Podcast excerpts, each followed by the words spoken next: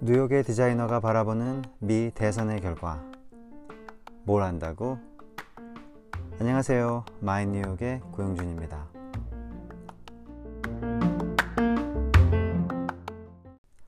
미국의 대선이 다음 달입니다. 트럼프냐 아니면 바이든이냐. 지금 세계는 누가 다음 미국의 대통령으로 선출이 될지 촉각을 곤두세우고 있습니다 그런데 문제는 누가 되든 과정이야 조금씩 다를 뿐 결국 도착하는 종착점은 같다는 것입니다. 왜냐? 더 이상 미국의 국민들은 미국이 호구 노릇을 그만하길 바라고 있다는 것입니다. 그런데 과연 미국이 세계 무대에서 호구 노릇이나 하고 지냈을까요? 아니죠. 당연히 국익을 우선으로 하는 미국이 절대 호구 노릇을 하지는 않았죠. 다만 그건 정치적인 영역인 거고 미국의 국민들은 대다수 미국이 세계의 평화에 이바지했다고 믿고 있습니다. 물론 국익은 1순위, 평화는 따라오는 덤이었던 건 다 아는 사실이지만 그래도 평화가 유지되었던 건 사실이었죠. 미국의 국민들은 스스로에게 매우 자랑스러웠을 거예요. 세계의 평화 연신하는 나라의 국민들이니 그 자존감이야 하늘을 찌르고도 남았겠죠. 그런데 문제는 여기 있습니다. 남을 돕는 것도 내가 여유가 있어야 가능한 건데 9.11 사태 이후 미국은 빚으로 나라를 운영하는 지경까지 오게 되었습니다. 개발도상 국가에 생기는 부와 교육의 양극화가 자기들 일이 된 거예요.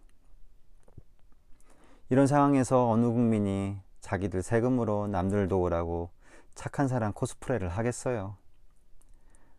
때마침 자기들 속내를 시원하게 까발려주는 인물이 등장했으니 그것이 바로 트럼프 대통령입니다. 6.25 전쟁 70년 세상에 많은 것이 변했습니다. 대한민국은 한강의 기적을 이루었고 소비에트 연방이 역사의 뒤안길로 사라졌으며 유럽의 EU는 분열의 길을 걸어가고 있고 중국은 제2의 소비에트 연방의 자리를 대신하여 신냉전의 시작을 알리고 있습니다.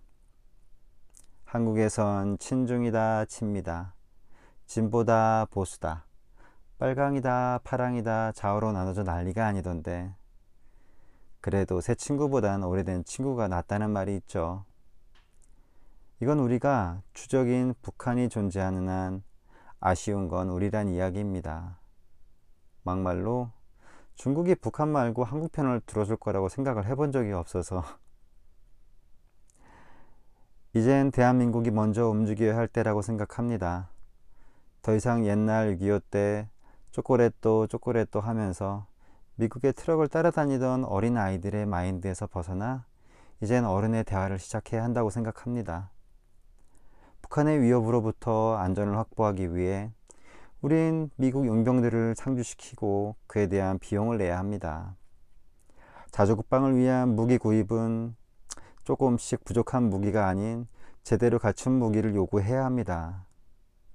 우린 더 이상 돌봄의 대상이 아닌 그들의 손님이 되어야 하며 또 거래의 대상이 되어 대등한 관계로 그들과 이야기를 시작을 해야 합니다. 이것이야말로 신냉전 시대를 앞둔 우리 대한민국의 마음가짐이 되어야 하지 않을까 생각을 해 봅니다.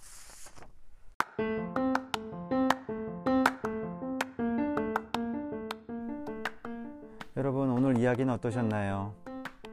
저도 대한민국 국민인지라 이런 이야기가 불편한 건 맞습니다. 하지만 어, 피한다고 피할 수 있는 이야기는 아니라는 생각에 오늘 이런 이야기를 여러분과 나눠 봅니다. 다음엔 더 좋은 이야기로 여러분들을 찾아뵙도록 하겠습니다. 마인 뉴욕의 고영준입니다.